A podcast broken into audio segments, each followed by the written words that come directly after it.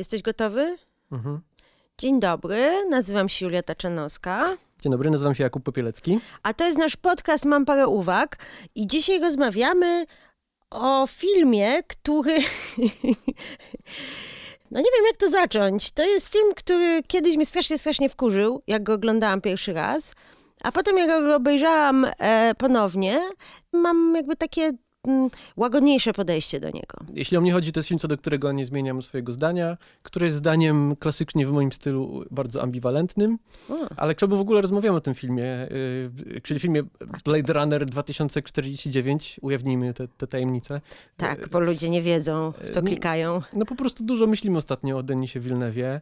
Duna wisi gdzieś tam w powietrzu, piasek tam wchodzi do... Jak, jak, to, jak to mówił Anakin Skywalker? Wchodzi Gets wszędzie. everywhere. Tak, i wszedł nam wszędzie ten piasek i po prostu jakoś tak nam się przerzuciło na Blade Runnera. Tak, A że obaj chyba bardzo lubimy pierwszego Blade Runnera. oboje. Jestem e, dziewczyną. e, Faktycznie. A że oboje bardzo lubimy pierwszego Blade Runnera, tak mi się przynajmniej wydaje, Tak, no tak. tym ciekawiej e, będzie nam się rozmawiało o tym drugim Blade Runnerze. E, Tak, no dla mnie No. Blade Runner pierwszy to jest, to jest arcydzieło. To znaczy ja kocham ten film całą, całym moim jestestwem i może oprócz jednej e, sceny, która jest bardzo em, kontrowersyjna, oprócz kontrowersyjnej sceny uważam, że to jest film idealny w ogóle. Oczywiście wiadomo, to jest ileś tam wersji reżyserskich, niereżyserskich. Tylko. Ja chcę od razu zaznaczyć, że chodzi mi o wersję bez e, głosu Harrisona Forda, który tam gdzieś brzmi e, w Ale tle. to nie wyjaśnia wiele, jeszcze są trzy inne wersje, o które może ci chodzić. Tak, ale te trzy inne wersje chyba są identyczne prawie. Może tam z jakimiś jednymi, jedną Prawda. czy To- dwoma. Ta ostatnia jest prze- bardziej zielona. No tak, no tak. No ale chodzi, jeżeli chodzi o konstrukcję filmu, o, o b- bohaterów, o tym, o budowanie świata i tak dalej, to ten film jakby się nie, nie, nie zmienia. A kiedy po raz pierwszy widziałeś ten film? Słuchaj, musiałam być bardzo mała. E, musiałam mieć może, nie wiem, nie wiem, no 12 lat, 11, coś takiego. E, No, u mnie w domu się dosyć dużo różnych dziwnych filmów oglądało. E, Dużo się filmów też nie oglądało. Kevina samego w Ke- domu na Kevina samego w domu, Ale to tak. opowieść na inny odcinek. To dokładnie. E, natomiast nie, ale też na przykład pamiętam, jak mój tata mi kiedyś, miałam właśnie jakieś 12 lat i mój tata mi puścił drabinę Jakubową. Taki Ten drugą film, którego nie widziałem. Trochę miałam traumę potem. No to nie jest film dla, dla dzieci. To ja wiem. tak, zdecydowanie. Ale Blade Runner może też nie jest do końca, ale po prostu tak jak mnie zaczarował ten świat, e, coś niesamowitego. A ty kiedy, ile miałeś lat? No właśnie dlatego to pytam, bo to jest ciekawe, że mówisz o wątku taty, bo u mnie to też się wiąże z tatą. Mm. Ja ten film widziałem po raz pierwszy mając lat 7, a moja pierwsza szansa obejrzenia go była być może trochę wcześniej nawet. Jak Mhm. mnie, chyba miałem lat 6, tak. Czy to jest film dla dzieci? Myślę, że nie. E, myślę, że nie. To był taki czas, że mieszkałem przez chwilę sam z tatą, bo czekaliśmy aż urodzi się moja siostra i mieliśmy taki czas, że dużo razem spędzaliśmy czasu i dużo oglądaliśmy filmów. I któregoś wieczoru miał lecieć w telewizji Blade Runner, ale jakoś tak bardzo późno, e, w Mm. północ, te klimaty. A, I tata mi powiedział, słuchaj, będzie taki film Łowca Androidów wieczorem i chcesz obejrzeć, bo on jest super. Ja mówię, jasne, jasne. To mnie obudź, nie?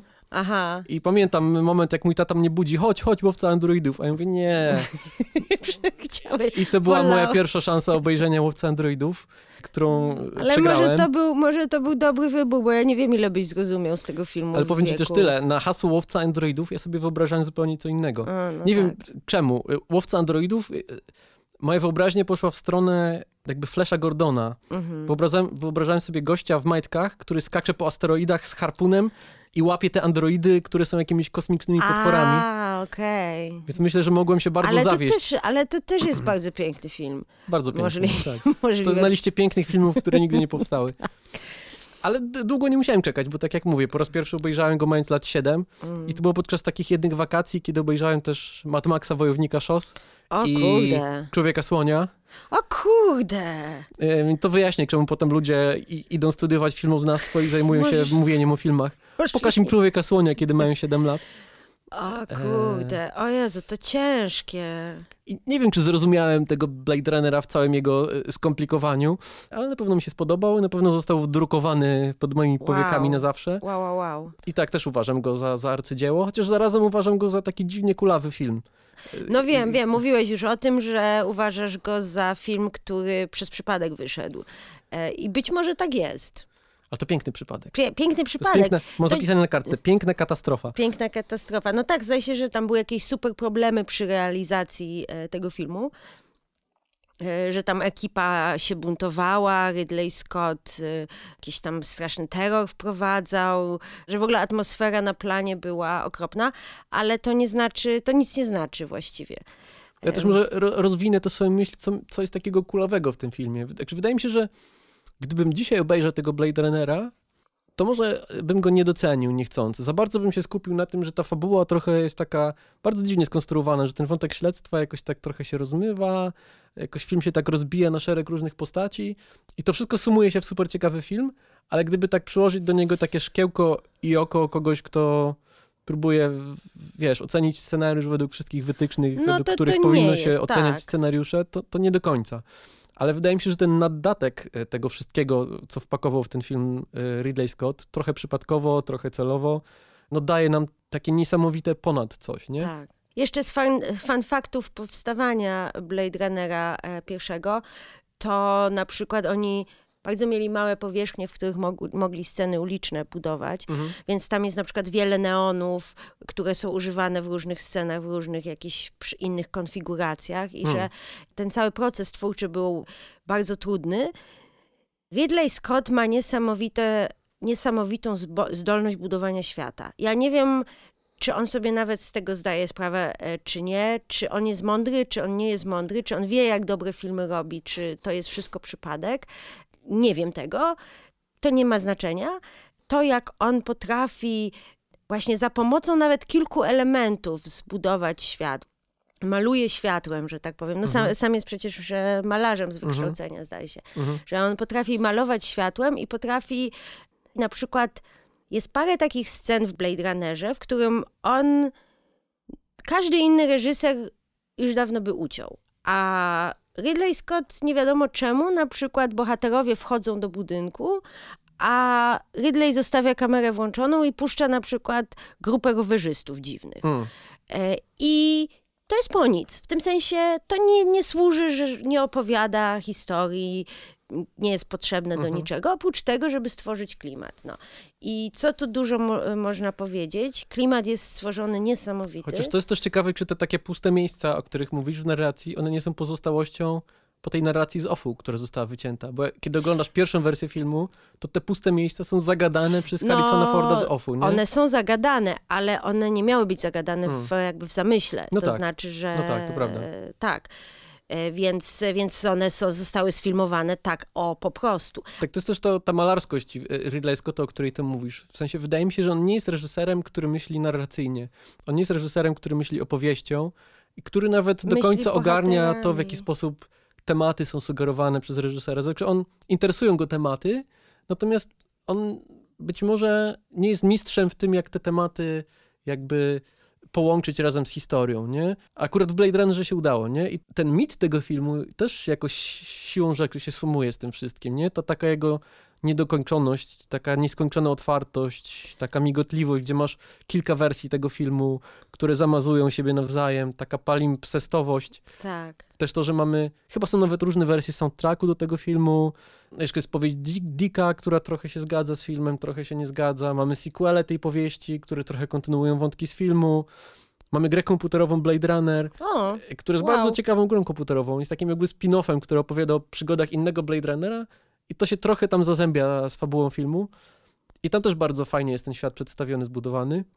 No i to wszystko sumuje się w ten jakiś taki niesamowity cud. fakt, że Blade Runner ci, odcisnął piętno na gatunku. To znaczy, podobnie jak e, zresztą Odysea Kosmiczna, znaczy ślady pozostałości po Blade Runnerze w innych filmach, no znaczy nie da się uciec od tego, co stworzył Ridley Scott. Ja bym powiedział więcej, to nie jest ślad na gatunku, to jest ślad po prostu na kinie. Bo na przykład wydaje mi się, że nie byłoby Davida Finchera bez Blade Runnera. O, To jest po prostu, to Mhm. jest prosta, prosta, y, no, proste wynikanie, nie? tak. Nawet do tego stopnia, to. że y, operatorem Blade Runnera jest pan, który się nazywa Jordan Cronenweth.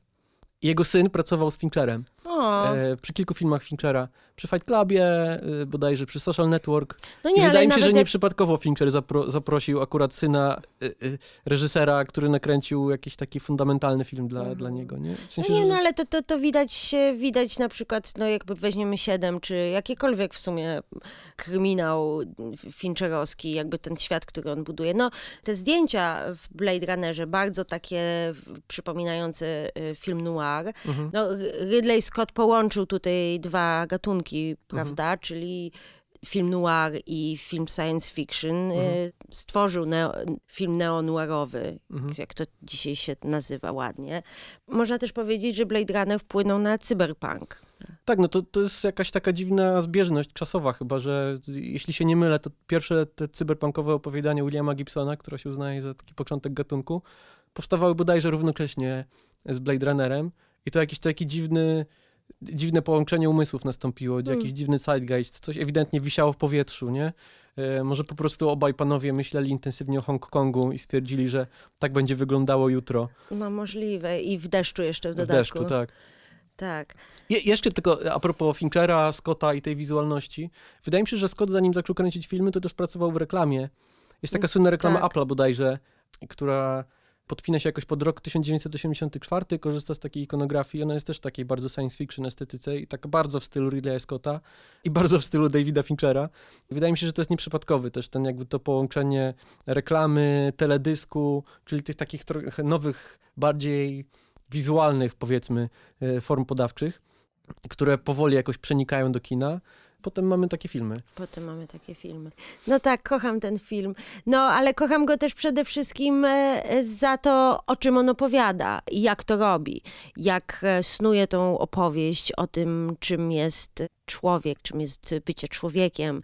Właśnie używając trochę tropów e, właśnie kina noir i odkrywa przed nami jakby zupełnie niesamowity świat.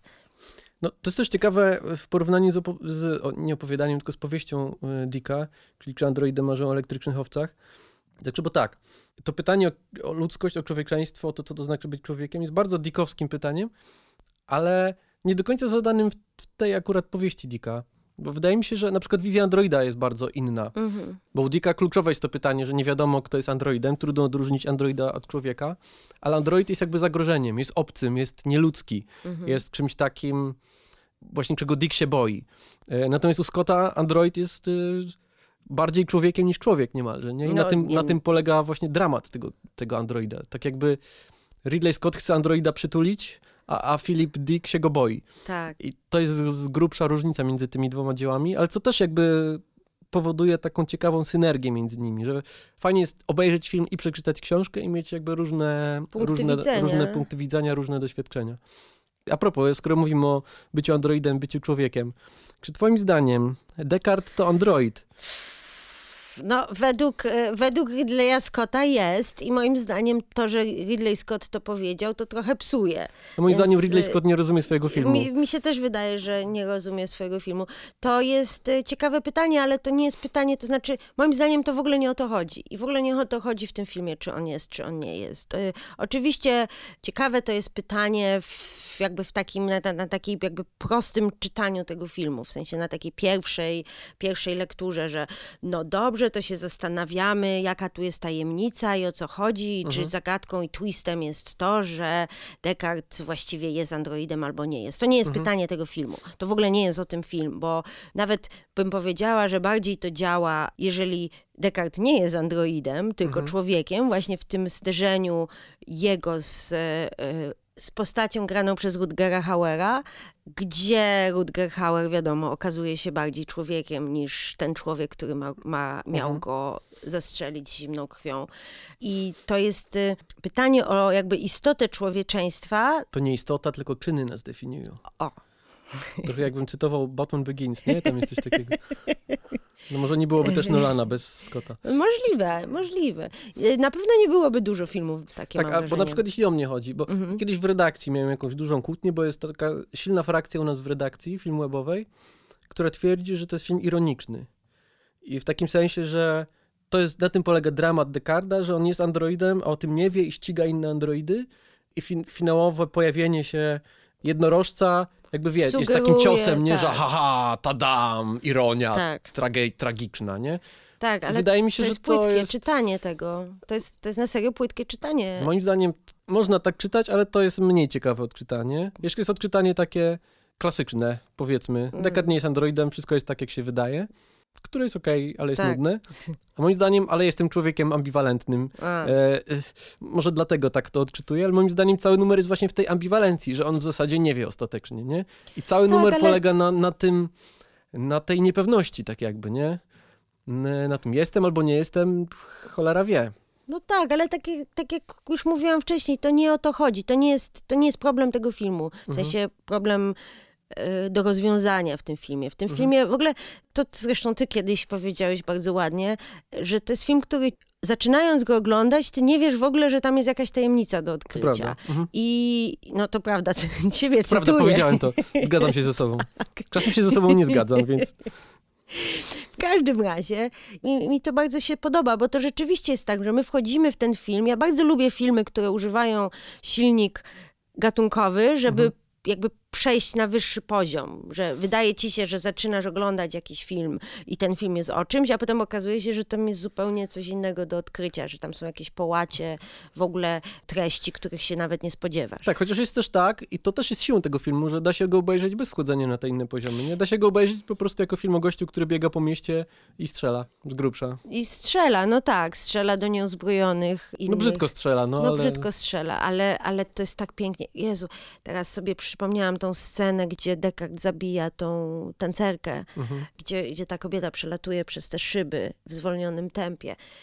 Ja nie wiem, ile razy widziałam Blade Runnera i za każdym razem mnie po prostu zaciska mi się gardło z emocji i jak to oglądam, że to jest jedno z jakbyś takich bardziej poruszających obrazów w kinie dla mnie. A Teraz, teraz wyobraź sobie siedmioletniego mnie, który to ogląda. O, no nie, no właśnie babci na kasecie jest- wideo. To jest przerażające. No ja, ja bym nie puszczała siedmioletniemu dziecku takich, takich obrazów. Ale z drugiej strony, jak już puszczać jakieś filmy, to lepiej dobre, a nie, nie kiepskie.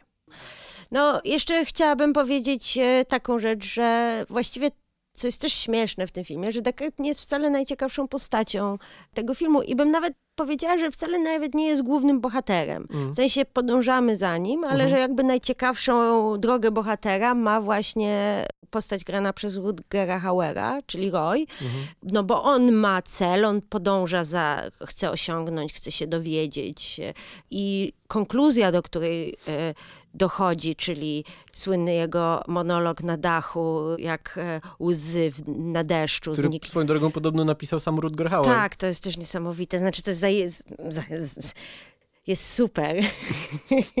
Chciałam powiedzieć.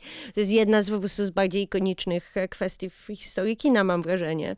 I, I w ogóle ta scena jest przepięknie sfilmowana. W ogóle sposób jeszcze, jeszcze się pozachwycam nad wizualną stroną. Zauważ, że tam zawsze jest jakieś źródło światła z zewnątrz, które tak jakby zaglądało do wewnątrz e, w tym filmie. Mhm. Że zawsze to sprawia tak, jakby trochę ci bohaterowie byli obserwowani. Z, w ogóle motyw oka, jak, jak, jak Mhm. jest tam wykorzystany e, wspaniale, że jakby to, co się widzi, motyw wspomnień, motyw zdjęć, oglądania tych zdjęć, na przykład słynna scena przybliżania, prawda, e, to też jest tak jakby takie zaglądanie, że tam ciągle ktoś zagląda Mhm. komuś w pamięć, w, w umysł, w duszę. Ciekawa jakby taka... oczy są zwierciadłem duszy. tak? Oczy są zwierciadłem, no sam fakt, że androidom oczy się błyszczą, Tak. bądź nie błyszczą, to jest też jakaś Też specjalna... znamienny sposób, w jaki e, Roy Betty zabija swojego ojca.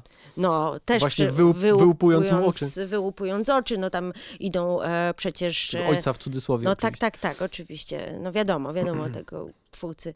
To świetnie wszystko e, pracuje i się spina. Mhm. I Sowa. so, tak, no Sowa, Jedno z lepszych użyć sowy w historii kina. no i w ogóle ten podział klasowy na te niższe, te, te niższe połacie miasta i ten, Mhm. te wyższe wieżowce, gdzie tam mieszkają, prawda, bogatsi czy lepsi, czy, czy jak, jak to jest też fajnie, fajnie To jest tak, też taka e, hierarchia bytów, która jest raz klasowa, a Tak. dwa jest y, też androidy, ludzie, nie? Tak. Jak to się ma do siebie. Plus są też dziwne zabawki, y, której J.F. Sebastian Tak. tworzy, które też są jakimiś takimi, taką jakąś par parodią, groteską, nie, człowieka. Tak, Też jakby dodaje, dodają kolejny poziom do, do, do tego świata, do tej drabiny bytów. Tak, tak, jakby, tak. Jakby takie po, podludzie, czy podroboty, czy w ogóle to jest wszystko ciekawe. Ten film po prostu aż kipi od y, różnych wspaniałych tematów i metafor. I... Ale ty już wspomniałam na początku, że oprócz jednej y, sceny, która jest, y, można powiedzieć, troszeczkę problematyczna w dzisiejszych czasach, czyli scena, gdzie Descartes... Rachel, Rachel mówi nie, a Re- Descartes słyszy tak. A Re- Descartes słyszy tak. Wyczytałam gdzieś taką interpretację tej sceny, że on, przez to, że on ją zmusza do powiedzenia tak, Mhm. to jest w pewnym sensie, że on jakby zaczyna gubić się w swojej tożsamości, jakby zaczyna tracić grunt pod nogami, potrzebuje jakby, żeby y, siłą nawet, żeby ktoś mu, em, jak to powiedzieć, to poczytam po angielsku, więc e, oczywiście mi się angielskie słowa na, e, narzucają, żeby ktoś go osadził w jego świecie. Taką, taką e, powiedzmy z grubsza e, czytam tą interpretację. Nie wiem, czy to jest tak. Nie wiem, czy to też e, Ridleyowi Scottowi o to chodziło. Wydaje mi się, że bardziej mu chodziło o to, że Wydaje mi się, że to jest bardziej taki trop noir po prostu, Tak. nie? że masz brutala tak, i, i, I- piękną, trochę fatale, a trochę taką Tak. niewinną niewiastę. Niewinna Tak. niewiasta. tak, Ale na przykład wtedy, kiedy też mówiłem na początku, że trochę kuleje scenariusz, za co wiele osób pewnie mnie znienawidzi, e, za to, że to powiedziałem, nie, ale to wydaje mi się, że na przykład wątek miłości między Descartem a Rachel jest jedną z takich, jednym z minusów tego filmu, bo on się po, pojawia jakoś tak między słowami, w ogóle nie wiadomo skąd się to bierze, nie? Że oni rozmawiają raz, potem ona przychodzi do niego, mówi nie, on mówi tak i nagle No, wielka miłość, nie? No nie, nie, no tam jest ona mu ratuje życie przecież, prawda? E, nie wiedząc, że on jest tą osobą, która ma mm, za zadanie ją zabić. Także, żeby było jasne, to w ogóle nie przeszkadza w tym filmie. E, Nie, to, to ja po znaczy prostu tam jest, on, on przecież... lubię się czepiać No czasem, ja rozumiem, ale ja to rozumiem. czepianie nie, Nie, zawsze ja- znaczy, że, że nie podoba mi się I ja, film. się, be- ja będę bronić, ponieważ e, wydaje mi się, że jest to dosyć dobrze podbudowane, jak na, Mhm. czy, oczywiście na noirowe tropy, no bo on, on jej robi przykrość, mówiąc, że jej głupie wspomnienia są, Mhm. są nieprawdziwe. Czy tam głupie, przepraszam, użyłam słowa głupie, nie wiem, dziecinne chciałam powiedzieć. Co by Freud powiedział. E, że jej dziecinne wspomnienia są nieprawdziwe, po czym próbuje jej to jakoś wynagrodzić. Właśnie potem ona mu ratuje życie. E, mają tą scenę takiego jakby momentu, w którym on sam jest, staje się prawie nie ginie. Mhm. Ona go ratuje. Jakoś jest to, jest to dla niego taki moment, w którym on jakby traci swój grunt pod nogami. No i, i w, w tym momencie się ta scena pojawia. Jest to problematyczne. Mo, mo, pewnie dzisiaj by inaczej e, to wszystko zostało Jak teraz myślę, jak wygląda jakby ciąg wydarzeń, to to jeszcze gorzej dla tej sceny wypada, bo on najpierw zostaje zdominowany przez faceta, więc jakby, żeby No, udowodnić sobie swoją męskość, Tak. dominuje kobietę, Tak. nie? Zresztą kobietę, która uratowała mu życie.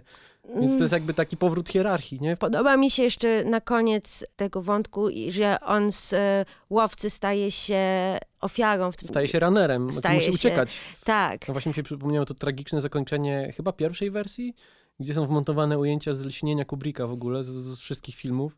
I jest taki happy end, gdzie No oni odjeżdżają z Rachel tak, odjeżdżają. w jakieś zielone pagórki. Właśnie du- dużo lepsze jest to zakończenie. To chyba wszystkie kolejne wersje się kończą na zamknięciu Tak. drzwi windy, nie? Tak, tak. I to jest dobre, bo to się tak kończy jakby w pół zdania na takim Tak. zawieszeniu. No to jest też nawiązanie tam do, e, się, Sokoła Maltańskiego, który też się Mhm. kończy zamknięciem windy. Tam jest bardzo dużo właśnie jakichś takich noirowych e, tropów fajnie, fajnie wykorzystanych. Tak. Lubię też taką zabawę kinem, gdzie, gdzie można sobie potem wyłuskiwać różne odniesienia albo inspiracje. I wtedy wjeżdża Denis Villeneuve cały na biało.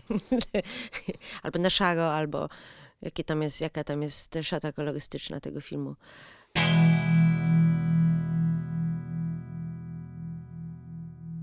Tak chociaż zanim do Blade Runnera, to bym chciał o Villeneuve chwilę, nie? Właśnie Mm. Powiem tak, kiedy Blade Runner 2049 nadciągał Mhm. e, i ogłoszono, że to Villeneuve będzie trzymał stery, pomyślałem sobie, dobrze, właściwy człowiek na właściwym miejscu. A potem zobaczyłeś jego filmy? Nie. Było bardziej skomplikowane. E, No nie, bo wydaje mi się, że Denis Villeneuve ma przynajmniej, to go łączy e, ze Scottem, że obaj mają Także ta wizualna strona ich filmów jest y, przerost wizualności względem czegokolwiek innego, co niekoniecznie jest złą rzeczą. Zależy kogo spytać. Zależy też, który z filmów tych panów obejrzeć. Mhm. I wydaje mi się, że to jest taka naczelna cecha kina Wilnewa, nie? Że to no jest nie, no, reżyser, który kręci filmy bardzo serio, w takim klasycznym stylu, gdzie masz lęk i trwogę i katarzis i on razem z Rogerem Dickinsem zazwyczaj w parze po prostu łapie cię za fraki i tobą potrząsa, nie? Mm. Czasem nic tam więcej nie ma poza tym pięknym potrząsaniem, ale to jest już do dyskusji, nie? To, to można lubić albo tego nie lubić. Czy ja uważam Villeneuve'a za dosyć pretensjonalnego reżysera, w tym sensie, że właśnie, że on jest przepiękny wizualnie. I tego mu nie można zabrać, że naprawdę po prostu tak jak on potrafi właśnie tworzyć obrazy i tworzyć klimat też, to jest niesamowite.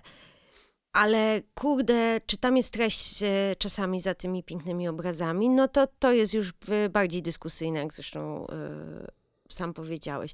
Ja powiem szczerze, jak się dowiedziałam, że robią drugiego Blade Runnera, mhm to się przestraszyłam, bo pomyślałam sobie, po prostu zostawcie, zostawcie po prostu pewnych zostawcie rzeczy. Titanica. Zostawcie Titanica. że po prostu pewnych rzeczy nie można dotykać, że to jest tak jakby ktoś po prostu, nie wiem, e, też słyszałam, że robią, słyszałam jakiś czas temu, że robią remake pół żartem, pół serio, też pomyślałam sobie, że to jest po prostu zbrodnia, że jakby nie hmm. wolno pewnych rzeczy, nie wolno ruszać, ale z drugiej strony też przejdę do mojego, do mojego sensu pierwszego e, Blade Runnera. Jest cały łuk jakby w twojej cały, relacji z Denisem Villeneuve'em. Tak, tak. Zacznę w ten sposób. Więc ja po pierwszym seansie nowego Blade Runnera po prostu znienawidziłam go. Ale jednego, czego nie mogłam zaprzeczyć, to to, że wizualnie, że jeżeli już robić sequel, e, takiej wizualnej... Przepraszam, takiej, takiej wizualnej uczty, jak pierwszy Blade Runner, to tylko właśnie za pomocą Rogera Dickinsa i mhm. za pomocą wrażliwości wizualnej Villeneuve'a, bo rzeczywiście jakby ten film oddaje hołd oryginałowi jakby w stu procentach. Nie powiedziałabym, że to jest jakiś plagiat, tylko że to jest mhm. Y, wzięcie różnych y, wizualnych y, elementów i nadbudowanie, zabawa nimi trochę, mhm. nawiązanie do różnych elementów. Wizualnie byłam usatysfakcjonowana, natomiast treściowo nie byłam mhm. To będziemy to zgłębiać przez najbliższe 8 będziemy. godzin. E, ja jeszcze teraz mi się coś mhm. pomyślało, bo powiedziałem przed chwilą, że kiedy usłyszałem, że Denis Villeneuve e, i tak dalej, to mhm. pomyślałem właściwy człowiek na właściwym miejscu, a teraz sobie pomyślałem, nie, wiesz, kto byłby właściwym człowiekiem no. na właściwym miejscu? Wyobraź sobie, że David Fincher kręci Blade Runnera 2. No ale no... Ale to możemy marzyć, nie? Możemy marzyć. Natomiast Villeneuve, y, ja się odniosę do tego twojego zarzutu forma kontra treść. Ja się czasem zastanawiam, czy treść e, to nie jest też forma, nie wiadomo, to są stare podziały, mm. bla, bla, bla. Czasem mi to wystarcza, że film po prostu pięknie wygląda i to piękno samo w sobie jakby niesie jakieś znaczenia. Natomiast y, to, w jaki sposób widzę to w filmach Wilnewa i moja, moja relacja z jego filmami się jest jakby fluktuacyjna, zmienia -hmm. się zależnie od filmu. No tak. Moim ulubionym jego filmem jest Sicario, tak. który jest najprostszym filmem. Tak. I najmniej którym, napuszonym. Najmniej napuszonym, tak, w którym jakby te wszystkie sensy są głównie dźwigane przez, y, przez Rogera Dickinsa, przez to, jak to jest zmontowane, jak to jest nakręcone, jak tam jest budowane napięcie, jakieś scena konwoju, który jedzie, no, jak nikt nigdy nie jechał. Najlepsze, nie? najlepsze sceny. Jak mamy film opowiadany przez twarz Emily Blunt. I to tak. wystarcza, bo okej, okay, można tam się doszukiwać, że to jest film o wkraczaniu w jądro ciemności mm, i tak, tak dalej, tak. cokolwiek. I oczywiście, że jest, ale nie jest to jądro ciemności Józefa Konrada ani Czas Apokalipsy Kopoli. Natomiast jest to bardzo fajny film. No jest to bardzo fajny film, bardzo pięknie nakręcony, z bardzo pięknymi wizualnymi elementami. Chociażby na przykład jest ta scena, bo film się zaczyna od w sensie Sicario, od tego jak e, SWAT, e, grupa policjantów wchodzi do domu e, i jak to jest sfilmowane, jak oni wychodzą spoza kadru, jakby cały, cały świat jest biały, a potem jak to fajnie jest odzwierciedlone potem w końcowej scenie, gdzie oni się tak jakby zanurzają, jest ten zachód słońca mhm. i ta grupa policjantów się tak zanurza w ciemność, tak, w tą ciemność i to jest taka, fajnie jest wizualnie się... Y, zabawiać właśnie z, z Villeneuve'em e, w tym sensie, że jakby szukać różnych, bo on jest bardzo świadomy, jakby świadomie używa obrazu i, i fajnie właśnie, no tak jak mówię, bawić się tymi różnymi odniesieniami e, w jego filmach. Natomiast ciągle to samo mówię. Ja potrzebuję historii, ja potrzebuję bohaterów w filmie, ja potrzebuję jakiejś drogi bohatera i jeżeli już mówimy o Sicario... To wszystko tam jest, moim zdaniem. Nie jest jakoś szczególnie zgłębione, ale jest bohaterka, która no przechodzi no swoją drogę. Są bohaterka, konflikty. ale... No tak, ale ja powiem, nie, Czekaj, no. ja wtedy na obronę no. Sicario powiem tak.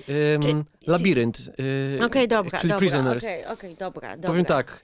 No. Sicario jakby wie, czym jest. Y, natomiast Labirynt jest filmem, nie, który film. generuje taką siatkę kontekstów, że spodziewasz się, że to jest film po prostu o wszystkim. Jest tak niesamowicie no, napuszony. o walce z terroryzmem, o przemocy. A na końcu okazuje się, uwaga, teraz będzie y, spoiler, spoiler i bardzo niemiły. Na końcu się okazuje, że to stara pani tam trzyma kogoś w piwnicy, nie? I to jest jakby po prostu ten balon pękł nagle. Koniec spoileru. I wydaje mi się, że labirynt jest y, jakby z, złą stroną, w którą może pójść Wilnew i to jest strona, która go czasem kusi.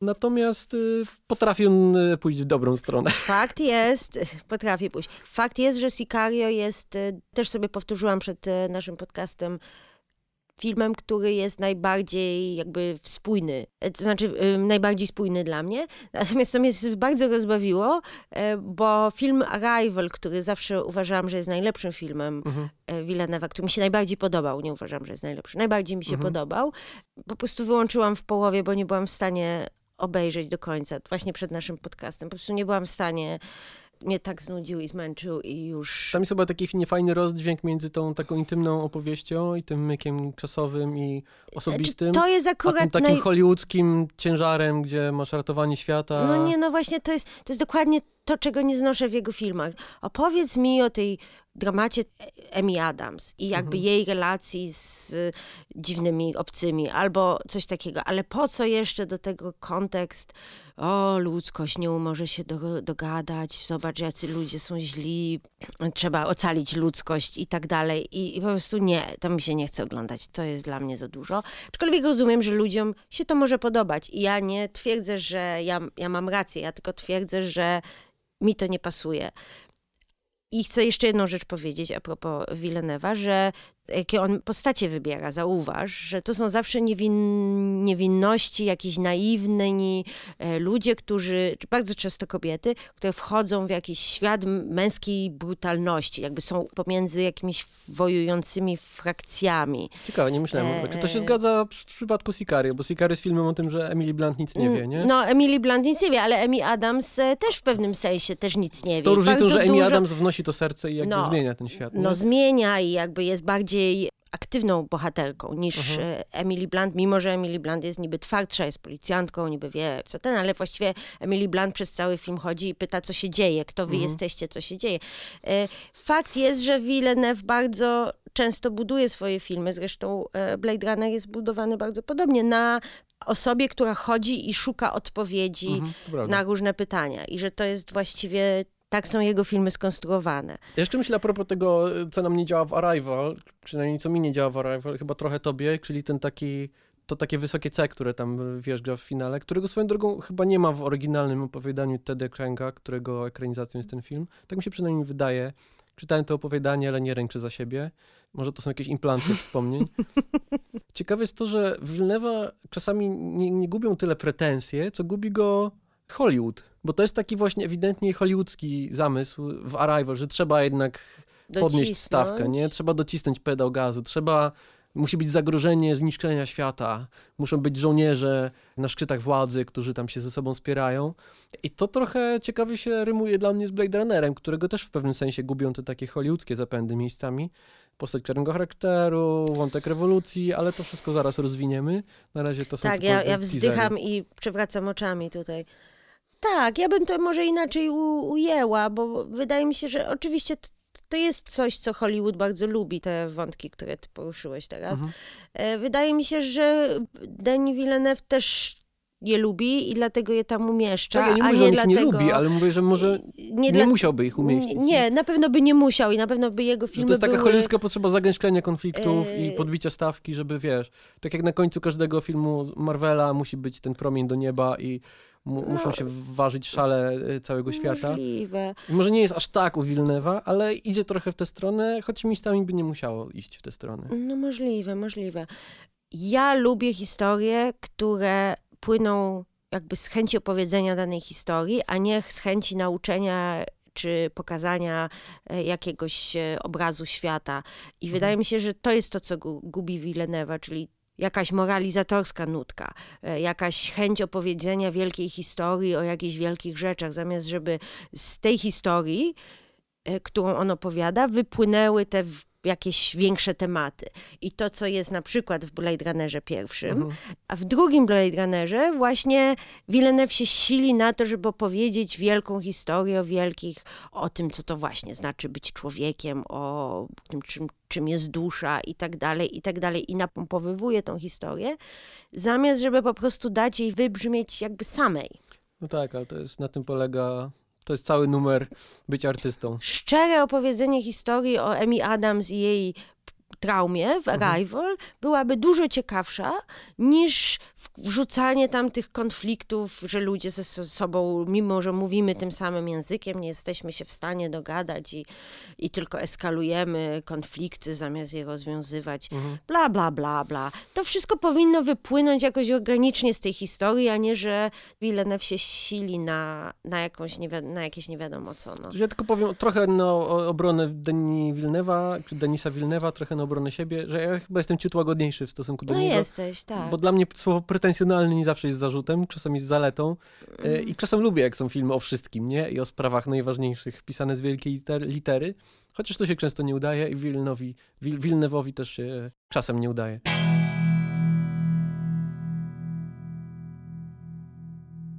Może przejdźmy już do tego Blade Runnera. Już żeśmy trochę zaczęli e, mówić. Może ja jeszcze powiem jedną rzecz, wrócę do mojego pierwszego seansu, bo teraz e, obejrzałam oczywiście do naszego podcastu po raz drugi i... E, Ja też, ja też. Ja mam wrażenie, znaczy dużo e, łagodniej tym razem e, mi się oglądało ten film. To są te niesamowite zwroty akcji. Mm, Arrival tak. obejrzałeś drugi raz, nawet I nie skończyłaś. Nawet nie skończyłam. A Blade Runner nagle- Runner mnie dużo bardziej zaciekawił i dużo bardziej jakby się wciągnęłam w tą historię i jakoś tak. Początek jest dużo lepszy Blade Runnera niż końcówka. Końcówka Mhm. jest. e, e, No przejdziemy do tego, ale film mi się nie wydał nieznośny, tak jak mi się wydał nieznośny za pierwszym razem, jak oglądam. Że jeszcze nawet wspomnę tutaj, że byłam na nim w kinie e, z Gosią Steciak, niejaką. Najczęściej cytowana przez nas E, osoba. tak, z którą e, dużo czasu spędzamy. I jakiś pan chrapał. Pod koniec po prostu y, było słychać na całą salę kinową, tu cisza, tutaj O czym śnią elektroniczne owce i panowie na i sali. panowie na sali. No pan, pan chrapał, to było bardzo zabawne. I tak jakby trochę rozładowało to, to ale strasznie się wynudziłam, pamiętam, tym, na tym pierwszym seansie. A teraz naprawdę mogę powiedzieć, że nawet z przyjemnością oglądałam, mimo że cały czas widzę te różne mankamenty.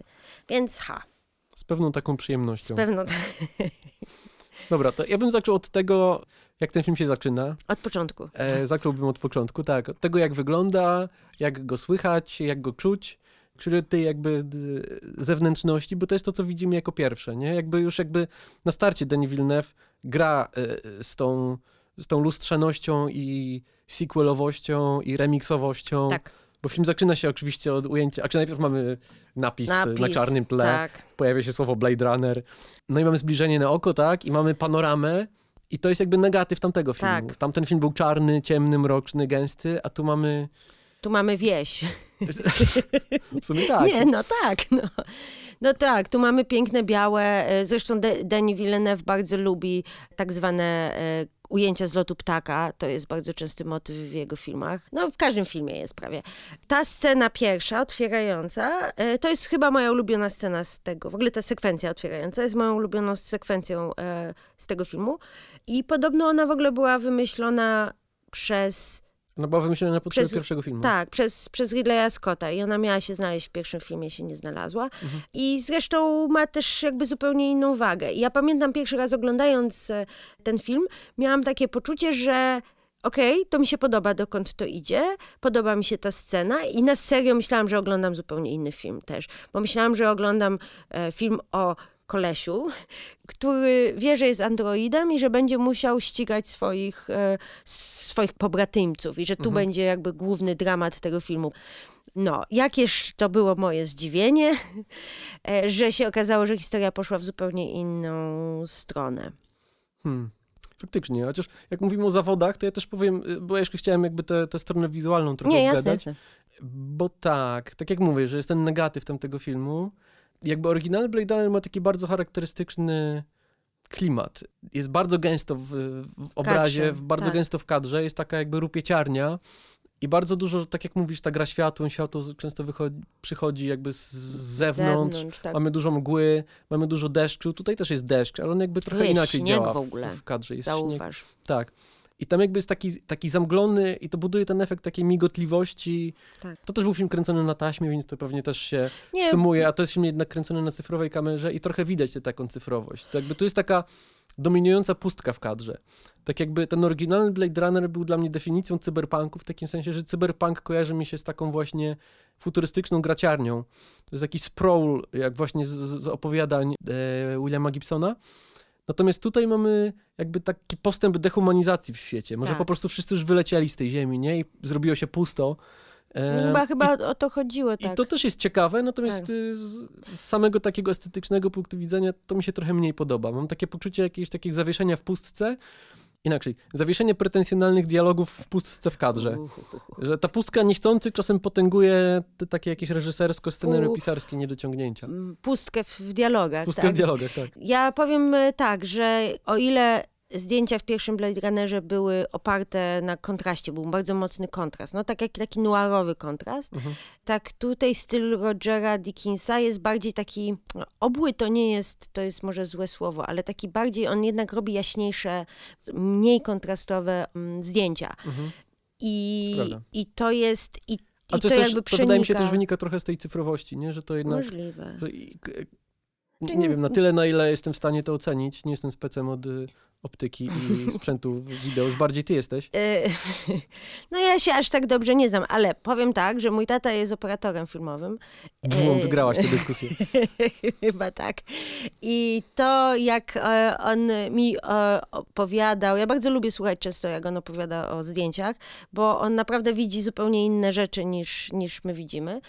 I on na przykład mówił, że on nie jest, on nie ma pojęcia, jak niektóre rzeczy zostały na, nakręcone przez Rogera Dickinsa i to było jako największy komplement, że Hmm. po prostu pewne rzeczy były tak zrobione, że on w ogóle nawet nie wiedział, jak to się, jak to, że... A które, wiesz, które sceny e, pamiętasz? Mówi, że te odbicia wody, Mhm. e, że to strasznie trudno zrobić dobrze. Mhm. Czyli dom Jareda Leto, tak? Z grubsza. No tak, ale y, różne, no jakby, też też do końca nie pamiętam, bo to pamiętam, ja byłam super wściekła na ten film, więc po prostu mówiłam, nie, nie, nie, dobra, może piękny, ale bu. E, Też muzyka trochę inny, inny klimat buduje, bo w oryginale był Vangelis i ta muzyka Vangelisa była tak jakby częścią scenografii niemalże, Mhm. nie? Że ona jakoś się s- s- rymowała raz z tą futurystycznością, bo były syntezatory i tak dalej, ale z drugiej strony z tą taką rupieciar, rupie, dobra, Rupie- rupieciarnią, nie będę robił przymiotnika z tego słowa, Rupieciarnością. w takim sensie, że ona była miejscami taka czuła, tam były takie blusujące niemalże frazy, nawet chyba jeden utwór Tam jest z sakso, soundtracku saks- nazywa się Blade Runner Blues. Tak. Nie no, tam trochę saksofonu, jest jakiś taki saksofon, który też jest mylnie uważany, że saksofon jest częścią filmu noir, nie jest. E, A tu mamy Podobno- Hans Zimmer i Benjamin Wa- Walfish, czy Benjamin Walfish. Tak Nie. bardzo robią to, bardzo jest elektronicznie i bardzo tak rytmicznie. Akurat mi się podoba ten soundtrack. Nie jest On tro, trochę to- nawiązuje do Vangelisa, ale idzie bardziej w tę taką elektroniczną stronę. Jakiś mamy takich cyfrowych mnichów, którzy tam gdzieś Mm. mruczą miejscami, albo takie prawie że heavy metalowe fragmenty, tak mi się to kojarzy, mm, gdzie jakby Dokładnie E. tak jest. Chociaż nie, nietypowo dla Hansa Zimmera, wydaje mi się, jest tu dużo momentów ciszy. Mhm. takiej pustki y, dźwiękowej. Hans Zimmer akurat rzadko potrafi przystopować. Mm. Y, Jego specjalnością jest właśnie zagłuszanie widza, zagłuszanie go do, do ule uległości. Mhm. E, trochę tak jak Dickens i, i Villeneuve robią, nie? Tylko oni Mhm. robią to od wizualnej strony, że po prostu masz gigantyczny ekran, gigantyczne piękno i po prostu, po prostu nie masz wyboru, musi ci, te, ci się to spodobać. Tak. I ten wybór Zgadzam Hansa Zimmera jest tutaj nieprzypadkowy, chociaż wydaje mi się, że to nie Zimmer miał początkowo robić muzykę do tego filmu. Tak, tak było. A Vangelis, Vangelis, dobrze mówię, Mhm. a Vangelis podobno pisał na żywo muzykę, to znaczy oglądał sceny i Hmm. komponował w tym samym momencie. Oczywiście potem to przerabiał i Mhm. poprawiał, e, ale że jakby, że pisał rzeczywiście pod film, tak dosłownie, już pod jakby zmontowany film, co też się w sumie rzadko dzieje. No, ale to jest akurat dość nietypowe i to wiele osób y, poczytuje za zaletę tego filmu i ja bym był skłonny im przytaknąć, chociaż nie przeceniałbym też tego faktu. E, Mianowicie mówię o tym, że to jest jednak hollywoodzka superprodukcja za tam kilkaset milionów dolarów, która nigdzie się nie spieszy, która biegnie w swoim takim bardzo powolnym tempie i czasami po prostu mamy bohatera, który idzie, idzie i słyszymy tylko jego i- kroki. Tak. I tak, i, I czasami... to prawie jak film Tarkowskiego się miejscami ogląda. Może Też- bez głębi Tarkowskiego, Też ale... mi się wydaje, że oni celowali trochę może w jakieś takie właśnie tutaj slow, slow Wydaje mi się, że, cinema. że nawet wizualnie tutaj są takie wręcz odniesienia do Tarkowskiego, zwłaszcza te, te fragmenty wysypiskowe bardzo tak, stalkerowo wypadają Tak, e, tak, w kadrze. I to jest coś w sumie fajnego w tym filmie. Znaczy, Czy on ma dobry rytm, ten film, o dziwo. Mhm. Mimo, że jest taki, że rzeczywiście możesz sobie myśleć, o kurde, on znowu idzie. Gdzie on idzie i mógłby już tam dojść i tak dalej, ale w pewnym sensie, jeżeli się wejdzie w rytm tego filmu, to on działa, on cię, on cię niesie, płynie Mhm. się z tymi obrazami trochę. to też jest ciekawe względem pierwszego filmu, że to jest chyba dużo bardziej taka jednotorowa narracja. Że jest tak trochę jak we wszystkich filmach Wilnewa, mówię, że mamy bohatera i on jakby odkrywa świat i my podążamy za nim. I w zasadzie bardzo niewiele scen jest y, scenami, w których w ogóle Kay, grany przez Ryana Goslinga, się nie pojawia. Jakby generalnie podążamy za nim. Tak, natomiast w tym y, Blade Runnerze oryginalnym ta narracja jednak biegnie dwutorowo albo nawet wielotorowo. Mamy, y, równocześnie śledzimy losy Decarda i losy replikantów, których jest w zasadzie kilkoro. I to jakoś tworzy taką. Jakoś tam się łączy z tą taką e, gra, graciarnią, o której w kółko mówię, z tą taką gęstością świata przedstawionego i też gęstością tematyczną, nie? Natomiast ten film jest taki prosty, chociaż wydaje mi się, że pod względem scenariuszowym i takim jakby funkcjonalności tego, co się wydarza, to jest bardzo porządnie napisany film, nie? Że on wie, dokąd zmierza i zmierza pięknie, E, po prostu parę tych decyzji nam się nie podoba, ale raczej z powodów, e, nie z, z powodów jakby, jak to Znaczy- powiedzieć, maszynerii scenariopisarskiej, nie? Przynajmniej, ja mówię tak o, Mm, mówię przynajmniej o sobie. Tak, y, zgadzam się. Nie podoba mi się to, w jaki sposób są różne elementy tam wykorzystane. Uważam, że część, część tych elementów jest głupio wykorzystana, jak na przykład pani doktor McGuffin, y, która jest... y, Czy w ogóle cały ten wątek tego specjalnego dziecka i że to jest dziecko Descarta i Rachel, uważam, że to mogłoby być równie dobrze jakiekolwiek inne dziecko i to mi się nie podoba. Nie podoba mi się też ta decyzja, że w ogóle jakby coś, co jest zrodzone, a coś, co jest stworzone. Tak, ale to są bardziej tematyczne To rzeczy, są bardziej nie? tematyczne Nie chodzi rzeczy, tylko o tak. to, jak jakby Jak działa scenariusz. jak te e, trybiki się kręcą i wydaje mi się, że one się kręcą dość Mm. dobrze i jakby to jest napisany fachowo scenariusz. E, Jeśli do czegoś miałbym się przyczepić na tym takim poziomie absolutnie tutaj funkcjonalno-technicznym, to do samych dialogów, które są miejscami trochę zbyt deklaratywne, To jest i tak jak już- ekspozycyjne, ekspozycyjne bardzo, bardzo, albo jednak takie pretensjonalne w taki sposób niefajny. W sensie dialogi e, Wallace'a, czyli Jareda Leto. Nie, w ogóle tak, w ogóle, w ogóle I wydaje mi się, tak. że tutaj ta pustka w kadrze jakby nie pomaga, nie? Że jeśli w oryginale y, miejscami też uciekaliśmy w takie pretensjonalne filozofowanie, chociaż chyba nie aż tak, Nie, nie aż tak. ale to tam jakby to, wiesz, to było trochę przysłonięte przez tę mgłę w kadrze, przez to ziarno kamery i tak dalej, a natomiast tutaj mamy bohaterów w pustych, nie- niedomeblowanych pomieszkaniach, którzy mówią takie bardzo szumne i dumne rzeczy.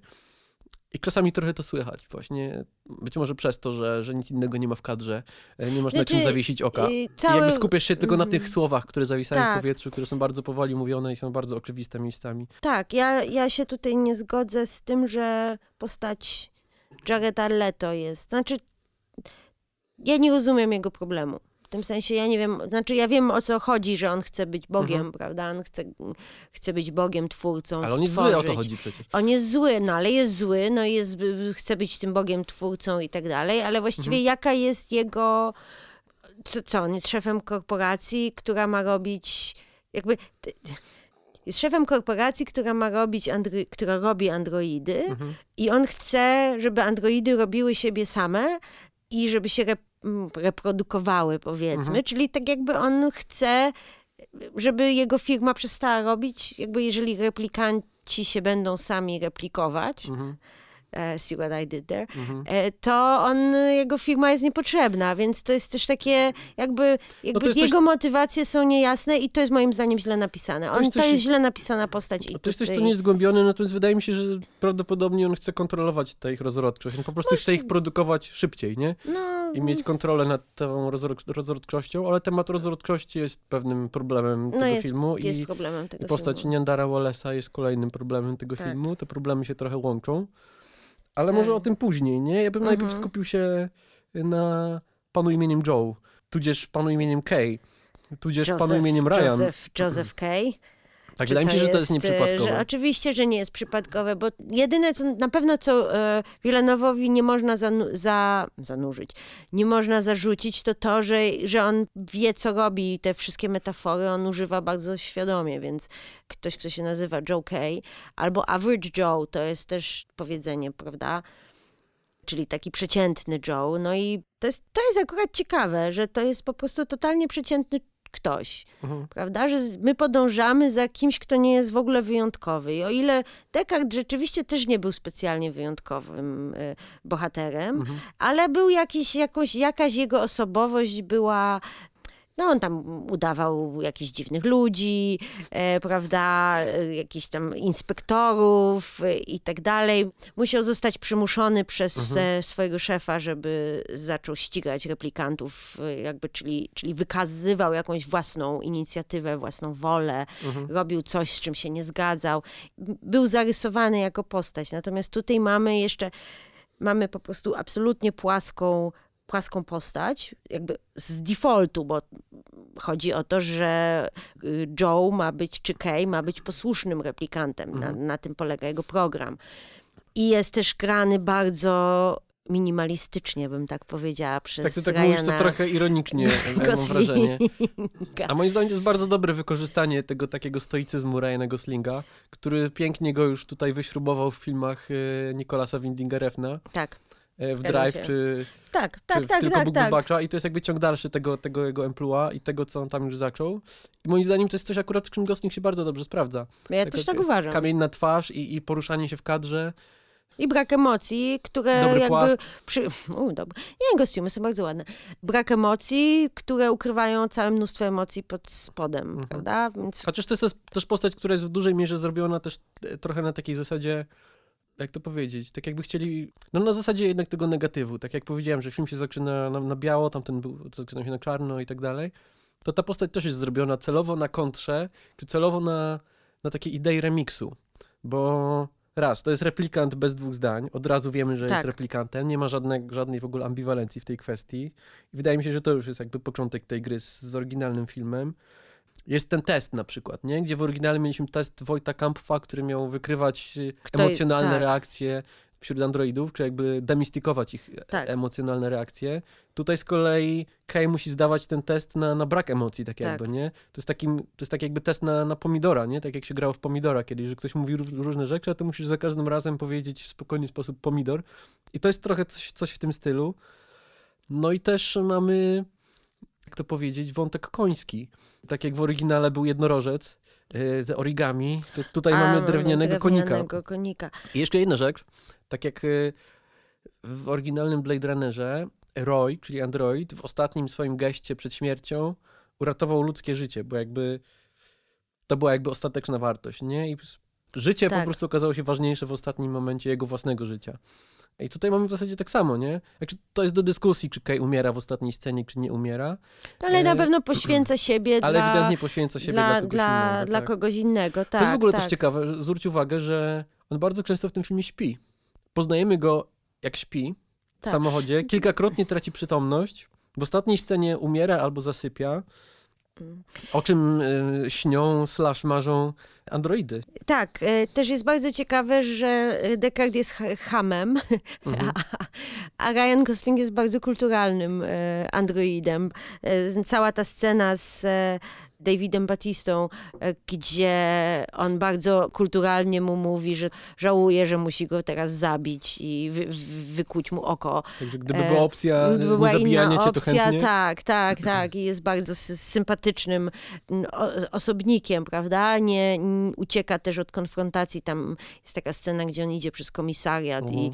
Bardzo są dla niego niemili inni policjanci. On To jest w ogóle tak ciekawy jakby... wątek, że on jest takim jakby pariasem, nie? Tak, Tam na, tak. na drzwiach też mieszkania ma Tak. tam e, jakieś obelgi wypisane i E, tak, Tak, dalej. i ja bardzo żałuję, że ten wątek nie został bardziej rozbudowany, że to również. zostało porzucone w jakiś sposób, że, że jakby ta klasowość czy ta rasowość e, nie została w ogóle wyciągnięta w tym filmie. No i bo powiedziałeś coś takiego, o czym śnią, zadałeś pytanie, o czym śnią androidy i tutaj my troszeczkę wiemy, znaczy dostajemy jakby dostęp do, do jego prywatnego życia, Mhm. e, czyli poznajemy Joy, która jest hologramem, która jest e, jego partnerką. Nie wiem, jak to określić w ogóle, e, kim ona jest, no ale w każdym razie nie jest też e, prawdziwą osobą. Nie wiem, czy ona żyje, czy nie żyje, czy jest tylko po prostu algorytmem, jakimś e, hologramem. I widzimy, jaką on ma fantazję, że on chce mieć rodzinę, on chce mieć partnerkę, on chce mieć prawdziwy dom, być kochany, być, e, Być nie być samotny, on chce być człowiekiem. To jest bardzo No. ciekawe. Znaczy, To się rymuje też z tą taką pariasowością i podrzędnością bohatera w tym świecie przedstawionym. To się łączy z tym, że on jest tym Józefem K., czyli takim jakby, no po prostu urzędasem, nie? Tak. Ja to, to gdzieś to sobie wymyśliłem, że on jest jakby robotem w dwójnasób, że raz jest robotem androidem, ale jest też robotem, czyli robolem. No robi brudną robotę, prawda? Robi tak jak brudną robotę, ale jest też takim odhumanizowanym obywatelem niższej kategorii, to jest ten jakby klasowy wymiar. No i jedyną prawdziwą relacją w jego życiu, taką rozbudowaną, jest związek z tą cyberdziewczyną, tak? Czyli Tak. skupioną, e, skupioną, wyimaginowaną dziewczyną, co z kolei dodaje też ciekawy element do tej takiej hierarchii drabiny bytów, o której mówi, mówiliśmy przy okazji pierwszego filmu, nie? Że mamy androidy, mamy ludzi i mamy jeszcze tę ta, taką szt- sztuczną inteligencję, którą reprezentuje Joy, która jest też gdzieś trochę niżej. Mm. No właściwie tak jak na końcu widzimy tą reklamę, zresztą widzimy tą reklamę przez e, cały film właściwie, e, Mhm. ona się tam pojawia, no, ale na końcu ona ma jakby tak, taką, jest spersonalizowaną reklamą e, już po śmierci prawdziwej Joy, jest spersonalizowaną reklamą z, do Kay i też go nazywa właśnie Hey, hey Joe Mhm. i slogan reklamowy brzmi cokolwiek chcesz usłyszeć, cokolwiek chcesz zobaczyć i wiesz, i, i, i to też zasiewa ziarno wątpliwości u, Kay, czy ona rzeczywiście nie mówiła mu wszystkiego, co on chciał usłyszeć, czy to była, czy, czy ona nie jest właśnie, dlatego mówiłam, że jest algorytmem jakimś takim dostosowanym do niego Mhm. e, specjalnie, czy ona, czy ona była prawdziwa, czy ona nie była prawdziwa. Tak, bo to jest taki E, moment deziluzji w tak. filmie, nie? że to jest, to jest tuż po tym, jak on się dowiaduje, że nie jest jednak wybrańcą. Tak. Przez większą część filmu myślał, że może jednak jest. To jest ten moment, w którym on sobie uświadamia, że Joy w zasadzie była po prostu seryjną dziewczyną. On jakby o tym wiedział, ale na tym polega cały numer tej, tej wirtualnej postaci, że jakby w którymś momencie zaczynamy wierzyć, że ona jest naprawdę Tak. żywą, może nie oddychającą, ale jednak troszczącą się Tak. o głównego bohatera Ale z postacią. trzeciej strony bym powiedziała, dla, czy to ma znaczenie? W tym sensie to są te pytania, które ten No film właśnie. zadaje. Co jest prawdziwe, co nie jest prawdziwe. I Mhm. być może ona była prawdziwa. I to jest właśnie bardzo ciekawe, jakby dlatego też uważam, że ten wątek, tak jak ty, Mhm. że ten wątek jest naj, najciekawszy z, z, całej, e, z całego tego filmu. No i to jest też- ciekawa ta wizja takiej y, zdehumanizowanej przyszłości, gdzie po prostu wszyscy są Zamknięci. pracownikami korporacji, Tak. mieszkającymi w swoich niedomeblowanych, y, samotnych mieszkankach, żywiący się marzeniami o tym, że może są kimś, a te ma- marzenia podpowiadają im ich cyberdziewczyny y, Które kupione u wielkiej korporacji. Tak. Wydaje mi się, że to jakoś rezonuje, rezonuje też z, ze współczesnością. Hmm. I mo- może to jest też klucz do, do sukcesu tego filmu, że wiele osób po prostu zobaczyło siebie w tym filmie, nie? Że też trochę jest tak, że siedzimy w tych swoich mieszkaniach, teraz na lockdownie może, cyberdziewczyny na Pornhubie. E, każdy by chciał być kimś wielkim, być wybrańcem, e, być, No. być, być nie wiadomo kim. To jest E, ciekawe. Albo przynajmniej marzy po prostu o żonie, dziewczynie, rodzinie, No, dzieciach, tak. a w rzeczywistości po prostu Jesteśmy samotni. cztery ściany tak. i cześć, nie? Możliwe, to jest bardzo ciekawa myśl, którą masz tutaj. Czy wszyscy jesteśmy androidami, nie? To jest o tym film. Czy, czy tylko android jest androidem, czy, czy po prostu my nie zmierzamy w takim kierunku, nie? Mm, To jest bardzo ciekawa interpretacja. To, jakie film zadaje główne pytanie, to jest to, czym jest dusza i co ma duszę. Jakby, czy posiadanie duszy stanowi y, o tym, że jest się człowiekiem, czy nie. I tu jest bardzo ciekawe, bo to jest na samym początku e, w rozmowie z e, Robin Wright. Mhm. Ryan Gosling właśnie mówi, jak się okazuje, że właśnie jest to dziecko jakieś dziwne, zrodzone z androidki dziecko. Mhm. Kay stwierdza, że nigdy nie zabił niczego, e, używa słowa retired, czyli jakby nie zlikwidował nigdy niczego, co było narodzone. Mhm. Czyli czytaj coś, co miało duszę, Mhm. prawda? I cały film jakby próbujemy to Tam, zgłębić, tam Robin Wright Penn też mu odpowiada coś Tak. takiego, że całkiem dobrze sobie, bez sobie niej bez, radzisz. nie żra- Tak, dokładnie. Bez czego? Bez duszy. I Tak. widzisz, że on tak nic nie mówi, ale jest to smutne spojrzenie. No tak. Ten wątek mi się dosyć nie podoba. W sensie zrodzony y, kontra stworzony. E, W tym sensie, że tylko jakby możliwość posiadania potomstwa czyni cię ludzkim, albo e, tylko dlatego, że coś jest e, jakby zrodzone z kobiety, jest automatycznie czymś lepszym. E, Nie wiem, jak, jakiś mam taki dysonans z tym. Nie, nie podoba mi się ten... Też mi, się, to, to jest, też mi się wydaje, to jest takie dziwne przesunięcie w tej definicji, czy w próbie zdefiniowania, co to znaczy być człowiekiem, co to znaczy mieć duszę, duszę w cudzysłowiu, jako Tak. jakiś taki znacznik e, No, człowieczeństwa. naddatek, prawda, taki bardziej. Znaczy, po pierwsze, to jest dziwne pod takim względem, że jeśli rozmnażanie stanowi o człowieczeństwie, to ja nie wiem, różne rzeczy się na świecie rozmnażają, nie? Tak. Więc nie rozumiem, czym androidy miałyby akurat zazdrościć tego ludziom.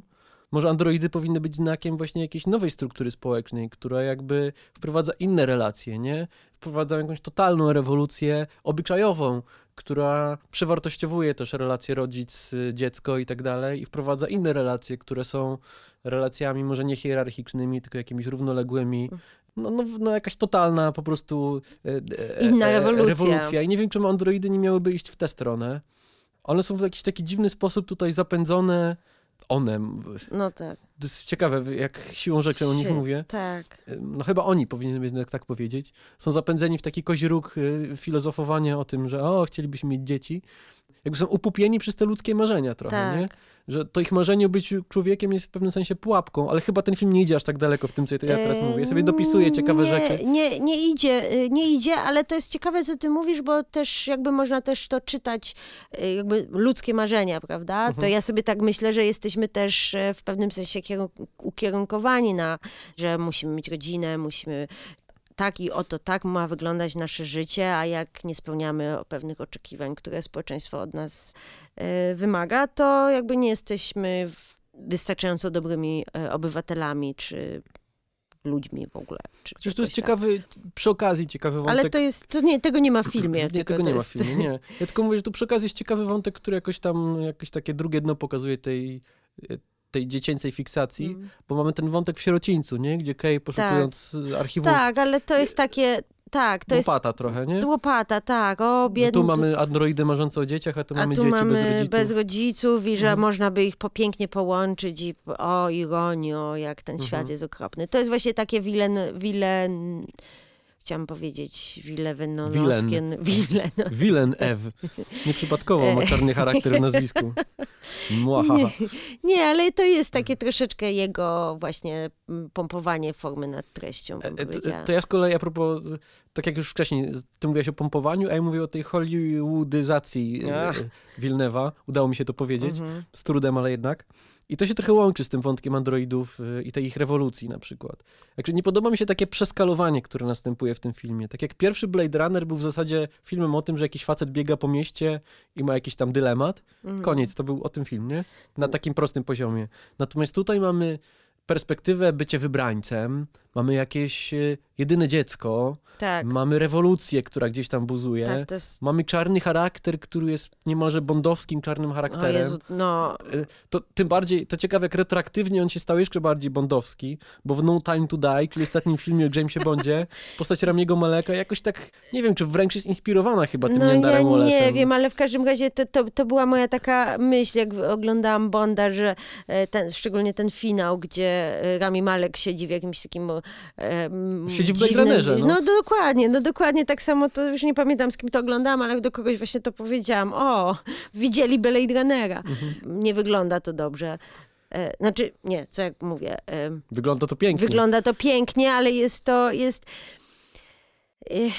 Nie wiem, straszny jest ten Jared Leto. I jeszcze przez to, że on jest niby niewidomy i tylko widzi za pomocą techn- technologii, a nie widzi za pomocą serca, to wszystko się dokłada. A, to te oczy Jakieś, dochodzą. tak, o Nie- przecież on ma takie jakieś, tego. jakieś takie No. latające rzeczy, co tam skanują pokój. Tak, tak, tak, to mu służy za oczy, ale jakby To nie skojarzyłem tego z tym wątkiem oczu jako definicji no, człowieka. No, no tak, i to jest takie męczące, że ta technologia go owładnęła, że on już nie jest człowiekiem, tylko jest maszyną i chce być twórcą i coś tam. I, i ten sposób, w jaki się ta kobieta android rodzi, Mhm. wypada z takiej plastikowej torby, zupełnie Mhm. jakby się rodziła i tam ta, ta love, e, jego henchmenka płacze.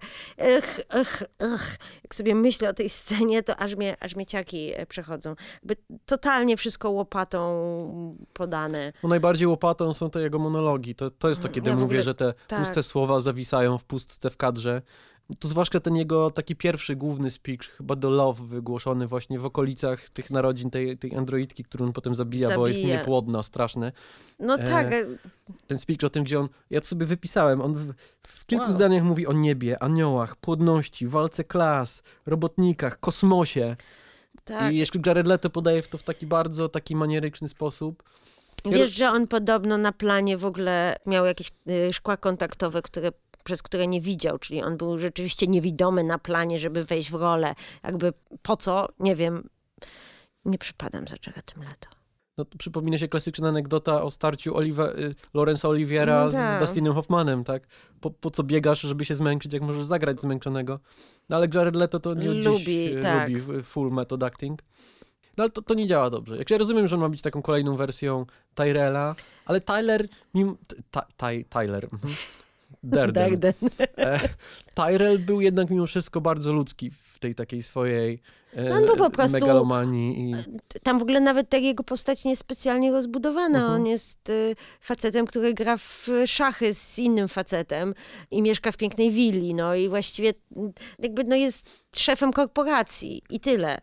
No, jakby cała ta metafora Boga i twórcy y, i ojca jest, y, jest jakby dopisana przez, przez tą wartość jakby tego tarcia między tym, co jest pokazane, a tym, co wiemy. No nie ma tak sceny, w dalej. której No, Tyre- Tyrell mówi, ja jestem jak Bóg tak, i no jestem dokładnie, symbolem, nie? dokładnie, dokładnie. A teraz ty mnie zabijasz jak mój syn zabijający swojego ojca, Tak. bla, bla, bla. Dokładnie, no. Natomiast Jared Leto mówi wprost, nie? Tak, dokładnie. I też mi się nie tak podoba, jest. w jaki sposób ten film gra z ambiwalencją oryginału. Tak jak ty wcześniej mówiłaś, że ja powiedziałem, że w- w pierwszym Blade Runnerze podoba mi się to, że to jest film, który nie obnosi się z tym, że w ogóle tam jest Tak. jakaś tajemnica, że tej tajemnicy musimy szukać gdzieś z jakichś dziwnych snów o jednorożcach i jakichś Tak. Origami gdzieś tam y, bokiem stawianych, ale w ogóle możemy tego nie zauważyć i tak obejrzeć ten film i mieć jakby pełne Tak. doznanie. No to tutaj y, raz, że łopata, a dwa, kiedy przychodzi do kwestii, czy Descartes jest androidem, czy nie jest, to w scenie, w której Descartes przychodzi do Niendara Wallace'a, to Wallace w zasadzie mówi wprost, że jesteś androidem albo nie jesteś. Ja nie wiem, czy to jest ambiwalencja, kiedy to jest powiedziane wprost, nie? To jest ambiwalencja, kiedy to jest jakoś zasugerowane, No podane właśnie, no tak jak mówię, no ta, ta, to napięcie między tym, co widzimy, a tym, co sobie dopowiadamy, a tym, co jakby film nam zbudował wcześniej, a emocjami, a które przeżywamy oglądając to, no nie wiem, no jakby film nie powinien ci mówić wprost różnych rzeczy, A no. tu przychodzi Jared Leto i mówi, to pokazuje to jest ambiwalentne, Tak. hej. Tak, tak. Ta, ta postać jest bardzo źle napisana i, i bardzo źle zagrana i równie dobrze mogłoby jej nie być. I tak samo jak cały ten wątek, że to wybrane dziecko jest niby tym dzieckiem e, Rachel i Descarta, jest też jakby... To jest niefajne, bo Tak, bo tutaj retroaktywnie mamy sugestię, że Rachel i Descartes zostali zaprogramowani do tego, żeby się spotkać i spłodzić wspólnie dziecko. To to jest to, co jest powiedziane, że może to się wydarzyło, a może nie. Tak. To, to jest to, gdzie Tak, tak, tak, Neander tak, Wallace tak. mówi, to jest ambiwalentne. Hej, uwaga, słuchajcie. Mhm. I nawet jako taka sugestia, to, mi- to mi się nie podoba. To, to coś psuje w tych, w tych filmach. Nie, no to retroaktywnie jakby psuje całego Blade Runnera, no bo jakby zupełnie coś innego jest w, w starym Bl- Blade Runnerze. Świadomość, że Rachel jako androidka, że, że Descartes się w niej zakochuje, w, w androidce i jakby widzi jej człowieczeństwo, prawda, i tak dalej. A nie, że to jednak zostali wybrani, że to wszystko nie jest prawdą. I że to to trochę jest odbiera im jakby... człowieczeństwo w tak, pewnym sensie, No nie? tak, tak, tak. Oni jakby byli, czy byli ludźmi, czy byli androidami, to byli jakby prawdziwi w tych swoich odruchach. A tutaj się okazuje, że nie, okazuje, że nie ma tych odruchów, że to wszystko jest za- za- zaprogramowane, zaprojektowane. I nie wiem, czy to mimochodem nie podkopuje właśnie tego poszukiwania człowieczeństwa. Tak. Moim zdaniem to jest za dużo, za dużo tego tam i, i niepotrzebne. Zmierzamy w stronę Descarda, ale już, jeszcze jesteśmy trochę przy Wallace'ie i skoro jesteśmy jednak wciąż przy Wallace'ie, to ja bym o postaci Love powiedział, czyli prawej ręki Wallace'a, chyba tak należy ją nazwać. I to jest Musi być postać. specjalna, bo nadał jej imię. Tak mówi Kay do niej. Tak, Mhm. tak. To jest bardzo ciekawa postać i też jakby w kontekście, że mamy parę androidów e, w opozycji do siebie, czyli Love i, i Kay. Mhm. I oni obydwoje mają, zaczynają mieć tajemnice, co jest bardzo ciekawe i zaczynają kłamać. E, Co jest też bardzo ciekawe jakby w, w kontekście tym, że to mają być posłuszne roboty, posłuszni słudzy Mhm. swoich panów. E, Mhm. I Swoją drogą, to jest też ciekawe, Kay ma swoją panią, tak. a Love ma swojego pana. Tak, to jest ciekawe. No i Kay, prawda, nie, nie mówi o tym, że znalazł datę konika i że to on może być tą osobą, a potem kłamie, mówiąc, że e, zabił to Dziecko. dziecko, Mhm. mimo że nie zabił. Mhm. A Love tak samo mówi, że do Robin Wright, że ja powiem wszystkim, że ty mnie za- pierwsza zaatakowałaś, że strzeliłaś, Mhm. prawda, i że się broniłam. Więc to też jest jakby ciekawe, jak to niby t- ta Love ma być taką idealną nie wiem, asystentką, słu- służ, służebnicą, a jak ona jednak ma swoją osobowość i ona też jest tym człowiekiem, no, też się robi bardzo, bardzo ludzka. Ale tu też widać, jak ta hie- hierarchiczność, feudalność tego systemu korpo, systemu społecznego, który jest pokazany tutaj pracuje, bo o, oboje Love i Kay są jakby na tej niższej pozycji jako androidy i oboje marzą o tym, żeby być kimś lepszym, nie? Tak. Kay przez chwilę jakby marzy, że być może on jest tym wybrańcem i, i bardzo chyba go nakręca to marzenie, chociaż też ma dużo dylematów z tym związanych. Tak samo Love chce być jakby najlepszą androidką w mieście, nie? Tak, idealną korpopracownicą, którą, którą jej Pan Bóg y, pochwali, Tak. nadał jej imię i tak dalej, nie? Też mi się wydaje, że ta postać trochę traci, kiedy zaczyna po prostu się bić na końcu, machać pięściami. tak, Chociaż dodam, że y, y, Sylwia Hoeks, Sylwia Hex, jakkolwiek wymawia się jej nazwisko, y, to jest bar bardzo dobrze zagrana postać. Bardzo dużo y, robi twarzą, takimi niuansami, y, mimiki. Tak, ona jest bardzo dobrą aktorką, zgadzam się. A co do finału, muszę powiedzieć, że ten finał, który jest oczywiście bardzo pięknie sfilmowany e, i bardzo dobrze zmontowany, ale jest dosyć, e, wydaje mi się, że jeszcze ten tonący Descartes przywiązany Mhm. do krzesła, jakoś, jakoś tak strasznie byłam wkurzona oglądając to. Nie chcę, żeby to się tak kończyło. Nie chcę, żeby oni się bili, a, a stary dziadek jest przywiązany do krzesła. No, Tak, też tak miałem. Mm, Ale skoro zaczynamy mówić o starym dziadku, to, no to to przechodzimy do Descartes. Przechodzimy do dziadka. E, Masz tu napisane, mieszka w pomarańczowym Las Vegas. I tak jest. I tak jest. I tak jest. To jest piękna sekwencja. Średnio wiem, po co ona jest. Także ja, ja powiem tak. Ja w ogóle bym wolał, żeby nie było Dekarda w tym filmie. No, Moim to zdaniem, już żeby żeśmy to ustalili chyba. film tak. tylko okej, ale nie wiem, czy powiedzieliśmy to na głos. A, Wydaje mi się, że to było w naszych myślach i wiemy, że to myślimy, natomiast A. nie wiem, czy wypowiedzieliśmy to na głos. a okej. A jeśli wypowiedzieliśmy, to zawsze warto to powtórzyć, To ja też to powtarzam. Yy, bo ja tego Dekarda nie rozpoznaję jakby. Że to nie jest ten sam Descartes? To w, jakby, ja nie widzę ciągłości między tą postacią. Znaczy, oczywiście jest, musimy założyć, że to jest Descartes 30 lat później i mógł się w międzyczasie zmienić, ale patrzę na samą rolę Harrisona Forda, nie? Tak jak wcześniej mówiłaś, że Descartes że on jest takim normalsem, ale że robi dużo dziwnych rzeczy. I to mi się wydawało właśnie fajnie w tej postaci, że on był tak w pół drogi między takim hard-boiled, twardym detektywem, brutalem, a jakimś takim gryzie piórkiem, urzędasem, takim wymiętym trochę, który robi dużo dziwnych min. Wydaje mi się, że dziwne miny to jest, y, to jest charakterystyka y, roli Harrisona Forda w pierwszym Blade Runnerze. Nie wiem, czy zwróciłeś uwagę na... Tak. Kiedy ktoś do niego mówi, on zawsze takie robi jakieś coś tam grymasy, coś twarz mu się krzywi, kącik ust. I to jest bardzo fajne dość nietypowe też dla samego Harrisona Forda, który zwykle gra bardziej dłońmi.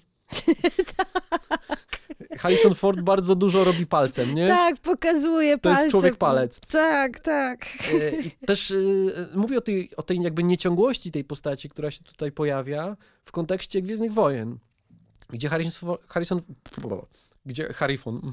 Harrison. Gdzie Harrison Ford w zasadzie robił coś podobnego, czyli 30 lat później wracał do tej samej postaci. Jego Han Solo z Force Awakens, cokolwiek ktokolwiek myśli o Force Awakens, to moim zdaniem był Hanem Solo. W sensie Harrison Ford absolutnie dowiózł. No był starszy, Pokazał tak. tę samą postać starszą, ale świetnie pokazał takie momenty przebłysku tego starego Hana Solo. Tak taki sposób, że absolutnie byłem w stanie uwierzyć, że jasne, to jest ten sam facet, nie? Tak. Z Nathanem Jonesem to się trochę mniej udało. Tam po prostu grał starego faceta. I tak samo jest trochę w Blade Runnerze, nie? Że jakby ja, ja nie widzę tego Dekarda. Mam wrażenie, że to jest inny facet. Hmm. Nie, nie wiem, czy ty też coś takiego masz. Tak, to znaczy, tak jak już mówiłam, ja w ogóle byłam wkurzona, że on tam jest. Mm. I jest ta scena, kiedy on y, ma tą konfrontację z tą nową Rachel, która jest w sumie dosyć creepy zrobiona, to nie jest, to nie jest dobra scena. Czy to jest ciekawe tylko pod względem takim, że to się jakoś tam ładnie rymuje z wątkiem Joy, nie? Że on, yy, to tak. jest trochę jego Joy, nie? Do, to, tak. I on odrzuca, odrzuca te wersje, nie? On yy, tylko, tylko prawdziwa, tylko tak, prawdziwe tylko, kobiety go Tylko prawdziwe kobiety i że miała inny kolor oczu i on tam świetnie gra. Y, to, to jest naprawdę dobrze zagrana przez niego. Widać, że mu się chce i że on jakby mhm. jest, bo czasami po Harrisonie Fordzie nie widać, że jest zainteresowany e, w bycie właśnie w tym miejscu. Ale to jest też jego urok czasami, nie? Tak, oczywiście, on jakby robi z tego um, walor, ale często jakby opiera całe postacie na tym, ale tutaj było jakby widać, że jest jakby zaangażowany w to, to co robi, e, szczególnie jakby w zderzeniu z e, koszmarnym Jaredem Leto. Mhm. Dla mnie to, to było takie, że jakby póki nie... Hmm, inaczej jedynym ciekawym momentem dla mnie był ten moment, w którym jeszcze myślimy, my jako widzowie, że Kay jest tym wybrańcem i że mhm. on tak jakby spotyka swojego ojca. Mhm. I to jest y, bardzo fajna taka dynamika między nimi. Wydaje mi się, że ci aktorzy mają dosyć dobrą chemię między mhm. sobą i że rzeczywiście tak, tak zobaczyłam, że to może być ktoś, kto po prostu przyszedł spotkać swojego ojca. I jest tam jeszcze jeden e, bardzo fajny E, motyw, jak Harrison Ford biegnie przez drzwi, a Kay przebiega przez, e, przez ścianę. To mi się zawsze strasznie podobało. Natomiast to, czy Harrison Ford jest tą samą postacią, no tak jak już mówiłam, ta postać nie była specjalnie zbudowana. Ona była bardziej też zbudowana na jakichś takich też noirowych kliszach. Mhm. Ten motyw e, w przebieralni, kiedy e, Harrison Ford w pierwszym Blade Runnerze udaje e, inspektora, to jest tak jakby troszeczkę też nawiązanie do też chyba do Sokoła Maltańskiego, gdzie do któregoś filmu, Wielkiego Snu bodajże, któregoś filmu z Humphrey Bogartem, gdzie on właśnie e, przebiera się, ubiera jakieś okulary, ma jakieś, jakieś dziwne głosy udaje. No tak, taka noirowa mhm. jakby, mimo że ta pani tancerka w ogóle nawet nie znała Dekarda, więc mógł po prostu być sobą mhm. i nic by tutaj się nie, nie wydarzyło. Nieważne, ale to jest y, mini dygresja. Chodzi o to, że, no, że on jest tam niepotrzebny. No. To by mógł być ktokolwiek inny. No mi się w Dekardzie w tym filmie najbardziej podoba to pomarańczowe Las Vegas, nie? To jest naprawdę pięknie sfilmowane. Jezu, to jest. I to też fajnie działa w kontekście całego filmu, który jest taki raczej biały i taki aseptyczny. Tak. A tu mamy ten taki wykrzyknik pomarańczowy. I to jest, jest trochę taki znak, jakby symbol życia, no trochę tam, tam są pszczoły, analogowego, zauważ. stare i dobre, tak, nie? W kontekście tak. do tej zdehumanizowanej współczesności. Tak. I to jest tak. fajne. I tu jest też kilka takich, to już mi się mniej podoba, e, ale jest to coś, co jest w tym filmie i teraz to wymienię. E, to są to takie echa oryginalnego filmu. Tak jak w Kay wymieniałem te rzeczy, które się jakoś tam odbijają od, mhm. y, od oryginalnego Blade Runnera, to tutaj zwróć uwagę, że Descartes jest na emeryturze, tak? Czyli jest A, retired, nie? A, no tak. E, wink, wink. Wow. E, I jeszcze mamy tę scenę, gdzie oni się tam e, ścigają, tam Elvis Presley gra i oni go, się gonią. I to jest takie odwrócenie trochę finału oryginalnego Blade Runnera, gdzie to Descartes uciekał, a gonił Mhm, go android. tak. A tutaj mamy Decarda, który ściga androida. No tak, czyli znowu, znowu. Ale to jest taka po prostu, to jest po prostu Tak. taki remix i to jest fajne, że jakoś się odbijamy, ale samo w sobie nie wiem, czy ma jakieś, jakąś większą wartość. Nie, tylko taką, że widzimy fan- to to. jest taka fanowska tak, wartość, nie? Tak, chyba, chyba o to chodzi. A jak ci się podoba to, że cytuję Wyspę Skarbów? To jest trochę, to jest trochę ciężkie, nie? To jest ciężkie. No to, to jest właśnie taka ciężka łapa Villeneuve'a, no, że jakby i tu teraz mamy to odniesienie i czytaj to. No właśnie, tak, tak, tak samo jak to, że Joe czy Kay czyta z kolei Nabokowa. To jest Blady Ogień, to jest jakaś taka ciężka, eksperymentalna powieść i jakoś powinniśmy zapewne to zinterpretować, że jeden czyta eksperymentalnego Nabokowa, a drugi czyta klasycznego Stevensona Wyspę Skarbów, e, ale nie wiem, co mamy z tego wynieść, Nie, że to nie. są stare czasy kontra nowe czasy, pewnie do tego to się sprowadza. Nie wiem, Chociaż sugeruje dużo więcej, nie? Tak. I może to jest właśnie, może to jest właśnie fundament tej wile nowości, której ty tak nie lubisz, a którą ja trochę lubię, a trochę nie. Czyli, że to jest coś, co ewidentnie jest w, w kadrze po to, żeby konotować jakieś znaczenia, ale jakby się nad tym zastanowić, to w zasadzie niewiele za tym Mm. stoi.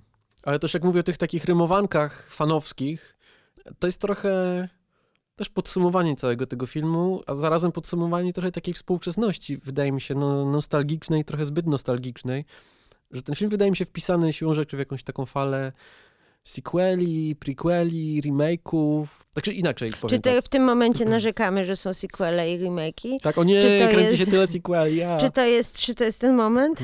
Trochę tak, ale to, to jest ciekawe w kontekście kina science fiction, bo wiadomo, że zawsze kręcono sequele i niektóre, czy remake'i, niektóre z remake'ów są lepsze niż oryginały i część z remake'ów to są najlepsze filmy w historii kina. Na przykład Mucha Cronenberga, która jest remake'iem, a jest super filmem. No tak. Wiadomo. Mi chodzi konkretnie o ten kontekst jakby patrzenia w przyszłość i wyobrażania sobie tego, jak wygląda przyszłość i przepisywanie tego na kino science fiction. Tak, to jest ciekawe. I wydaje mi się, że konwencja science fiction, znaczy, że science fiction trochę spasowało, nie? To może wynikać z tego, że świat się trochę pali i trochę się zbliżamy do tej przyszłości, która była przewidywana, więc trudniej jest nam patrzeć z optymizmem w przyszłość, czy nawet z takim fajnym pesymizmem, bo ten pesymizm po prostu już nam zagląda po prostu z lodówki. Więc teraz tej, tej przyszłości, którą będziemy umieli się bawić, szukamy w przeszłości. A to jest ciekawe, co mówisz. To, ale że, cho- że chodzi ci y, o to, że ten film jakby proponuje ci inną... Jakby inną wersję rzeczywistości. Tak. No bo patrz, że cofamy się inaczej. Blade Runner oryginalny rozgrywał się w 2019 roku, Mm, tak. który już minął, nie? Tak. I w 2019 roku No nie mieliśmy latających nie mieliśmy Androidów. Android samolotów, 2019 roku to był system operacyjny na telefony Samsung, Tak. nie? Nie było Roya Bettiego, Tak. No nie, nie, nie. było latających samochodów. Nie, nie było, nie ja, było. ja, ja całe dzieciństwo y, czekałem na latające samochody. O. A to jest w ogóle zabawne, bo y, mój tata z kolei opowiadał mi, że jak on był mały, to też czekał na latające samochody. Mm. Czyli to jest jakieś odwieczne marzenie, które po prostu jest przekazywane z pokolenia na pokolenie. Ale problem polega chyba na tym, że dzisiaj już wiemy, że nie będzie latających samochodów, nie? Dlatego wracamy do tych latających samochodów z przeszłości. Bo patrzę na przykład, jaka przyszłość jest. To jest przyszłość jakaś taka. No to jest takiej alternatywna alternatywnej przy- rzeczy. Przyszłość, przyszłość tak. przeszłości z Tak, 2019 roku. Czy, z Yy, 1980 tak, i to jest, i któregoś to jest w ogóle bardzo ciekawie, oni, mam wrażenie, że oni bardzo ciekawie to scenograficznie też ograli, jeżeli już mówimy o, o tym konkretnym filmie, Mhm. że na przykład przedtem były neony, a teraz są hologramy, Mhm. prawda? Czyli jakby ta ewolucja jednak poszła, te, te samochody też zmieniły swój design i to zwracanie uwagi na szczegóły tego świata jest bardzo precyzyjnie pokazana jest ta przyszłość To inna. też na takim poziomie, że na przykład w tym świecie mamy ornamenty inaczej. Że w tym świecie istnieją marki, które, Które już w, tysiąc, w latach 80. mogło się wydawać, że będą istniały zawsze, po czym dzisiaj już wiemy, że nie że istnieją. nie ma Panamu czy Nie ma Atari. Panamu czy tak, Atari, nie? Tak.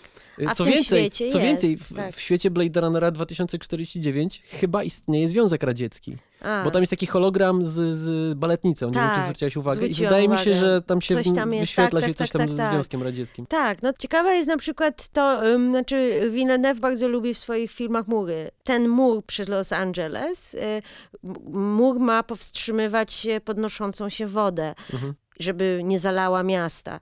I co ciekawe, jest taki mur jest w planach w ogóle, więc też ta przyszłość jest trochę przerażająca, te zmiany klimatyczne. I w ogóle te, te zmiany, które proponuje Blade Runner 2049, mhm ochłodzenie tego klimatu, śnieg, był wcześniej deszcz, prawda? W Los mhm. Angeles bardzo rzadko pada. Mhm. Tutaj mamy śnieg, w ogóle nie pada śnieg w Los Angeles. Więc tu mamy różne, jakby ten świat też, przyszłość y, Mówi się, że przyszłość leży w hodowaniu proteinowych robaków na, na, na jedzenie. E, więc to, Co hoduje Dave Batista? tak, no, no więc właśnie, więc mi się wydaje, że ten Blade Runner jest dużo bardziej pesymistyczny niż Blade Runner pierwszy był mhm. w pokazywaniu tego świata, mimo że tamten świat był bardzo taki ponury i ciemny i czarny. O tym, o czym Roy opowiadał, czyli statki atakujące, płonące przy pasie Oriona. Mhm brzmią strasznie, ale brzmią jakby też fantazyjnie, prawda? Mhm. To jest coś, co, co Lem mógłby pisać. A, a ten... Tutaj już nie ma Lema. A tutaj już nie ma Lema, no. To jest też trochę tak, że wizje przyszłości mówią nam więcej o teraźniejszości niż o przyszłości. A to nie? zdecydowanie, tak. I wizja przyszłości z Blade Runnera oryginalnego jest wizją przyszłości z lat 80., więc rzeczy jest bardziej opisem lat 80. Tak. I jednak wtedy chyba były takie przewidywania mimo wszystko po pozytywne, nie? Że ta przyszłość jest dystopijna, ale ona jest tak fascynująco dystopijna, nie? Ta rupieciarnia, no, moje ulubione słowo tego mm -hmm. odcinka, jest w pewnym sensie fascynująca. Jest e, okropna, ale to jest e, takie zachłyśnięcie się jakby wszystkim tak. naraz, nie? Natomiast tutaj jest coraz mniej rzeczy, jest pusto, no i też na tym metapoziomie, jakby zamiast przewidywać przyszłość, wracamy do tej przyszłości z przeszłości, bo ona jest wygodna, nie? I to też o to mi chodzi, że to jest y, część pewnego nurtu, bo tutaj sobie wypisałem filmy science fiction z ostatnich ki kilkunastu lat chyba, no mhm. powiedzmy. Jest Mad Max, nowy, jest nowy, są Star Treki, Prometeusz, dwie części Prometeusza, Terminator, Mroczne Przeznaczenie. To są wszystko kontynuacje albo rebooty filmów science fiction z lat 80., nie? które jakoś tam powielają tam tą estetykę. Ewentualnie mamy rzeczy typu Ghost in the Shell czy Alita, czyli ekranizacje mang albo anime, ale to są też ekranizacje mangi i anime z lat 80., 90. Tak. I też jakby w pewnym sensie one patrzą wstecz, te filmy. Czy nawet Ready Player One, który jest w zasadzie filmem zbudowanym z nostalgii tak, de facto. To prawda. Filmem, który spienięża lata 80. po prostu. Tak. Wizja przyszłości, w której przyszłość jest zbudowana z popkultury lat 80. Właśnie oczywiście to jest, mamy, to jest ciekawe w ogóle. Oczywiście mamy rzeczy typu Ex Machina, typu ale to też pod skórą, ta... typu Moon. I to są Ale jakieś to takie też, bardziej... Te, też przyszłość, która jest tam pokazana, też nie jest optymistyczna. To znaczy, wiadomo... Tak, ale tylko chciałem pokazać tak. kilka filmów, które są oryginalne, nie? Tak. które jakby nie spieniężają tej naszej nostalgii, które tak pesymistycznie patrzą w przyszłość, ale jednak patrzą w jakąś mm. inną przyszłość, nie? Ale wydaje mi się, że więcej jest y, tego wracania. Tak, to jest rzeczywiście y, jakiś tam znak naszych czasów, że w ogóle, no, już mówimy, no, że żyjemy w czasach sequeli i w czasach IP, prawda, gdzie mhm. większość filmów musi być oparta na oryginalnym pomyśle, który już kiedyś był, prawda, a nie na nowym, nowym jakimś świeżym. Właśnie sobie zawsze myślałam o Gwiezdnych Wojnach, że gdyby ktoś nie zaryzykował stworzenia Gwiezdnych Wojen, to nie byłoby by ktoś nie zagrał, George Lucas. No nie, że gdyby ktoś nie dał George'owi Lucasowi pieniędzy na Gwiezdne Wojny, to Hollywood nie zarobiłoby miliardów, miliardów dolarów e, i że w dzisiejszych czasach prawdopodobnie taki George Lucas nie dostałby pieniędzy na ten swój mhm. e, wymarzony e, film, który można powiedzieć jest zżynką z różnych innych rzeczy, jest czerpaniem też z różnych innych, ale jest to oryginalne, jak, oryginalna wizja jakiegoś jednego człowieka. Można powiedzieć, że narzekamy jednak, że nostalgia, nostalgia, tylko tego mi trochę brakuje w kinie e, w dzisiejszych czasach. To znaczy, ja nie narzekam na to, że jest Marvel i y, są filmy, które. Swoją póki... drogą polecamy nasze odcinki o filmach Marvela. Jest ich dużo, filmów i odcinków. Póki coś jest fajnego, to ja będę to oglądać, będę to lubić. E, I nie, nie obchodzi mnie, czy to jest na podstawie książki, his, mm, oryginalnej historii, czy coś, ale po prostu chcę dostać fajne rzeczy i, e, i tak. To zabrzmiało tak ostatecznie. Myślę, że zróbmy z tego podsumowanie tego odcinka. Chcemy oglądać fajne filmy. Chcemy oglądać fajne filmy. Hej.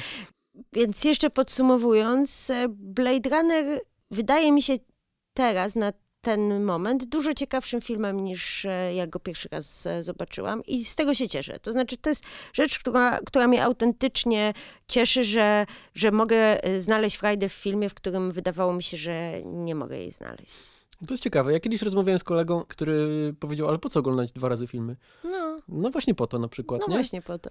Chociaż ja akurat obejrzałem drugi raz Blade Runnera i nic się we mnie nie zmieniło. Chociaż dostrzegłem parę rzeczy, których nie dostrzegłem No wcześniej. widzisz. Jakoś sobie utrwaliłem ten film, więc... y, Polecamy oglądanie filmów dwa razy. A potem słuchanie dwa razy odcinków naszego podcastu. Tak. No to nic, żegnamy się. Do usłyszenia. Do usłyszenia. Y, Jakub Popielecki. Julia Taczanowska. Pa, pa.